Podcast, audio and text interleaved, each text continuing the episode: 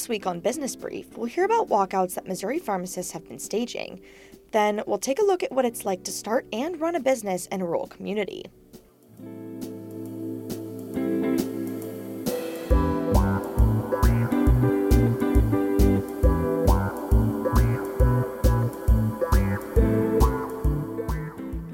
Welcome to Business Brief, Missouri Business Alert's podcast focused on the business news and issues shaping the state. My name is Siggy Reese, and I'm joined by my co-host Chelsea Peter. Chelsea, how are you doing this week? I'm great. I'm. I just saw SZA recently in St. Louis last night, so that was awesome. How are you? I'm doing good. Tell us more about the concert. I'm so excited to hear. Yeah, no, it was a great performance. She sang really well, and she brought out another artist on stage as well. And you know, her she's from St. Louis, so she really put on a great show. That's awesome. We love a hometown show, especially when it's here in Missouri. Yes. So yes. that's super exciting. I'm glad you had a great time. Thank you. You ready to get into this week's headlines? Yes, I am. Let's do it. Consumer prices rose 0.4% from August to September, according to new data from the Labor Department. That was a bit more than experts had anticipated. On a yearly basis, prices rose 3.7%, which was also slightly higher than expected. Housing costs were the biggest contributor to the price increases as the shelter index increased over 7% from a year ago. As prices rose, wages fell, with worker wages dropping 0.2% on the month. The United Auto Workers Union is entering its fifth week of striking against major automakers. Employees at General Motors plants in the St. Louis and Kansas City areas remain sidelined. Negotiations between the union and General Motors, Ford, and Stellantis have produced some progress. The companies have all agreed to raise wages by 20 and 23 percent over the next four years. But on Wednesday, the union escalated the strike when nearly 9,000 workers walked off the job at Ford's most profitable plant. The average 30 year fixed mortgage rates reached their highest level since the year 2000 last week, nearly touching 7.5%. That was an increase of almost a full percentage point from a year ago. Mortgage rates have climbed as the Federal Reserve Bank has raised borrowing costs from zero to more than 5% since early last year. St. Louis will begin a program that will pay low income families $500 a month for a year and a half. This is part of the city's push for a guaranteed basic income, an initiative other cities such as Baltimore, Chicago, and Denver are experimenting with. Around 540 households in the city will receive the money. St. Louis is funding the program with $5 million in federal pandemic aid and a $1 million contribution from tech billionaire Jack Dorsey. Applications will open October 23rd.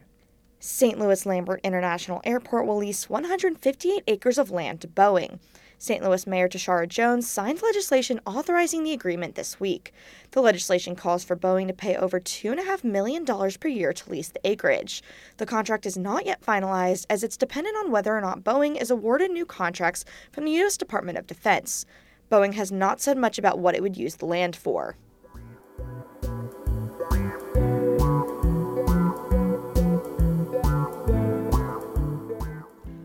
For our first story, we're looking into some of the recent news surrounding pharmacies. Oh, okay. So, what's going on there? Well, pharmacy employees are walking out of their jobs. Over 300 Walgreens locations around the country were impacted by walkouts earlier this week, leading the pharmacy giant to name a new CEO. And this all comes after CVS employees walked out a few weeks ago, protesting working conditions. Oh, okay. So, has any of this happened here in Missouri? Yes, actually. CVS employees have walked out in Columbia and Kansas City. Around 20 CVS locations in the Kansas City metro area closed a few weeks ago because of the walkouts. Got it. So, what is the economic impact of all of this? That's what I aim to find out. I spoke with Sirisha Naidu, an economics professor at the University of Missouri, Kansas City, about what the walkouts mean for Missouri and the state economy. Here's that story.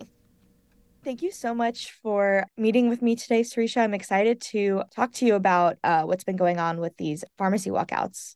Yeah, absolutely. Thank you for having me. Of course. Uh, so, my first question here um, is just kind of um, an introduction of pharmacy staff across the country have staged walkouts recently, with CVS employees walking out a few weeks ago and Walgreens employees walking out this week. What has been the reaction to these walkouts?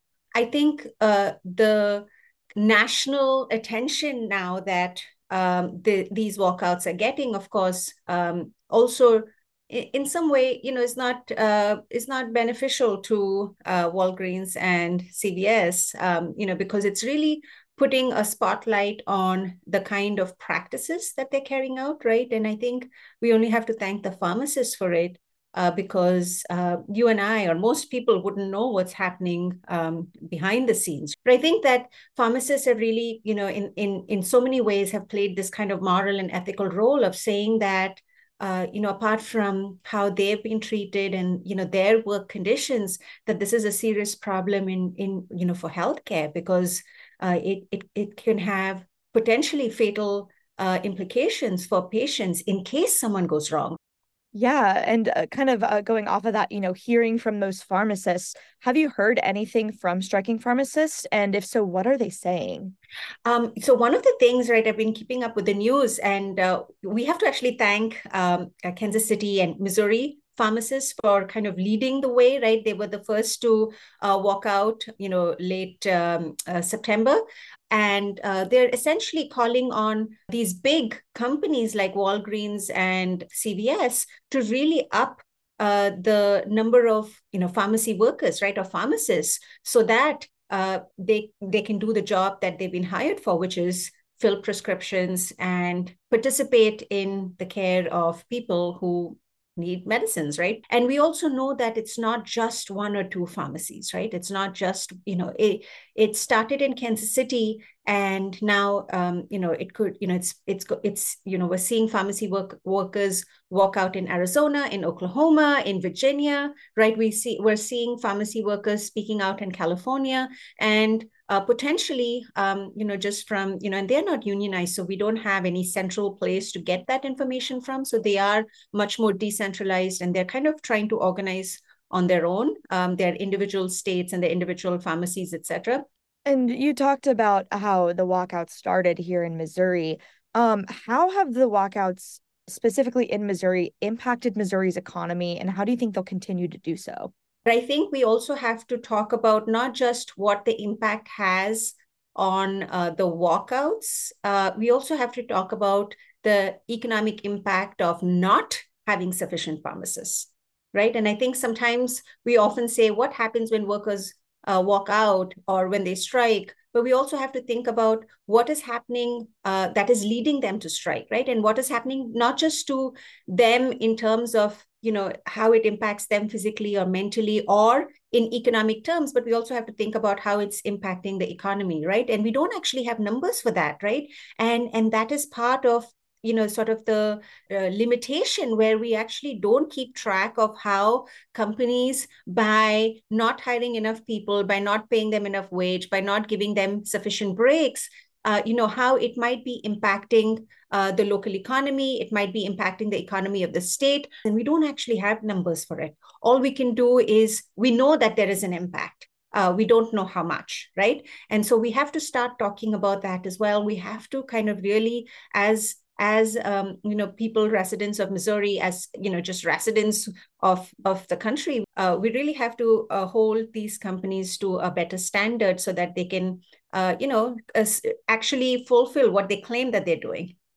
Okay well thank you so much for speaking with me today. That's all the questions i have. I really appreciate you being here. Absolutely. Thank you for having me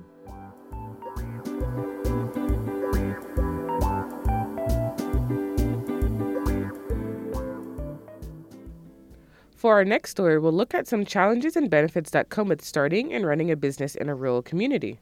Okay, and what are some of those challenges? Well, finding funding, employees, and customers can be harder in rural areas of Missouri since there are fewer people living there. However, there may also be less competition than in areas with a larger population. Oh, okay, that makes sense. And I'm guessing there are some important things that rural entrepreneurs should know before starting a business, right? Yes.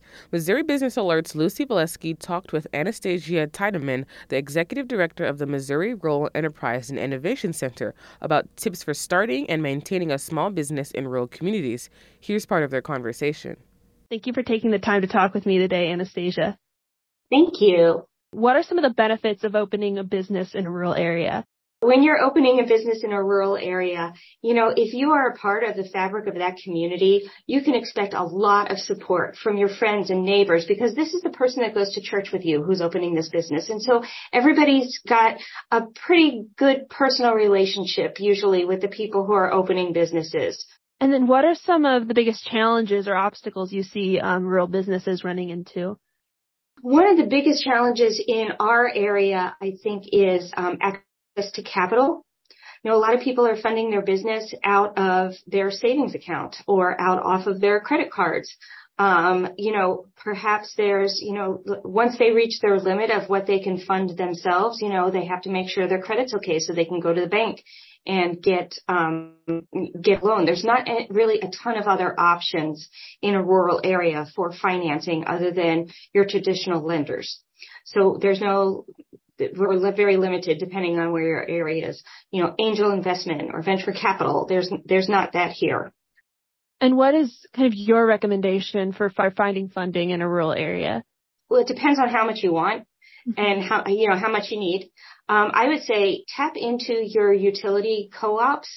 Um, sometimes they have revolving loan funds. There are sometimes different uh, communities have their own revolving loan fund through the city or the county, and these are just for economic development. So basically, what they're doing is they're getting a grant or some other kind of funding that they can um, loan to um, small businesses to create jobs and tax dollars and things like that, which are good for the community as well. Um, usually the revolving loan funds tend to be at a, um, a lower percentage rate, um, which is a great help now that the, you know, now the interest rate is really high. If you're looking at a revolving loan fund, I would say, you know, it, the rates are pretty favorable. You may not get as much money as you want. I mean, I don't know if you can you know, do a million dollar loan or anything like that. But for small amounts for equipment or, or those kinds of things, that might be a good op- opportunity. How has rising interest rates and inflation impacted small businesses in rural areas? Although people are still being entrepreneurial, I have seen them moving forward at a more cautious um, in a more cautious way. They're not, they don't want to all of a sudden just move in, move their boutique into a main street business. You know, perhaps they want to start selling online out of their home. So starting small, um, you know, uh, trying to gain a following before making a lot of, uh, before spending a lot of money on, you know, doing the big opening for the bricks and mortar building. And how do you recommend businesses in rural parts of the state to market their brand or to get the word out about um, their business? There's a lot of competition online. So what I think that they have to do, number one, is what I tell my businesses. If you want the community to support your business, you want to be supportive of your community. So, so show up at those ribbon cuttings. Be a member of your chamber of commerce. Um, you know, um, talk to people after church, have donuts and coffee, you know, those kind of things. Be a member of the community and watch how the, then the community would support you. So I think that's one of the basic things to do. My number one piece of advice would be to do your research. I think do your research, have, have a good plan, go visit with your SBDC counselor, um, talk through some of the obstacles and talk through some of the ways to get your business started. And um, I would say, you know, set yourself up for success and do your research early because you don't want to spend a whole bunch of money on an idea that might not take off.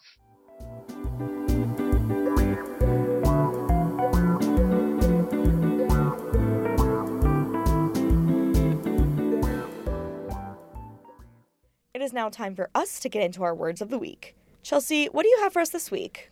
Well, my word is safer, and technically it's an acronym. Okay, and an acronym for what exactly? Okay, great you asked. So, SAFER is short for Secure and Fair Enforcement Regulation. The SAFER Banking Act is federal legislation that could expand spending options for cannabis businesses. The U.S. Senate is currently considering the legislation, which would allow those businesses to access a variety of financial institutions. Got it. So, if the bill is made law, how would this change how marijuana businesses operate? Well, it could lead business owners to open accounts with companies such as Visa and Chase, something they are prohibited from doing right now. Interesting. Why aren't those businesses allowed to open accounts with these companies? Well, because marijuana is still federally illegal, so some credit companies don't allow businesses that sell cannabis products to open accounts with them as a cautionary step. Oh, okay. So, how else do these restrictions impact cannabis businesses? The restrictions limit business owners' ability to take out loans and make electronic payments, as well as to find banking options in their state. That's all I've got this week. What's your word, Siggy? My word this week is Buc-ee's. Do you mean that big gas station with the beaver sign? That is correct. Buc-ee's is actually coming to Missouri with a new location opening in Springfield this fall. And as someone from Texas, this is pretty crazy to me. Buc-ee's currently has locations in seven southern states, so the new Springfield location will not only be Missouri's first, but also the Midwest first. Wow, that's interesting. So, why is the new location in the news right now if it's not opening right away? Buc-ee's is holding a hiring event starting this weekend. The new location aims to hire up to 300 people prior to the grand opening. Got it. So, what kind of jobs is the new Buc-ee's looking to hire? The new location is searching for employees to fill a variety of roles, such as bookkeepers, grocery stockers, and night managers. For a closing thought, here's Anastasia Tiedemann again with her go to advice for rural Missouri entrepreneurs. My number one piece of advice would be to do your research. I think do your research, have have a good plan, go visit with your SBDC counselor, um, talk through some of the obstacles and talk through some of the ways to get your business started. And um, I would say, you know, set yourself up for success and do your research early because you don't want to spend a whole bunch of money on an idea that might not take off. Well, that is all for this week. Thank you to the M33 Project for providing the music for this episode. For my co host Chelsea Peter, editors Yasha Mikowaichuk, Skylar Rossi, and Michael Stacy, I'm Siggy Reese, and this has been Business Brief. Thank you for listening, and we'll talk to you next week.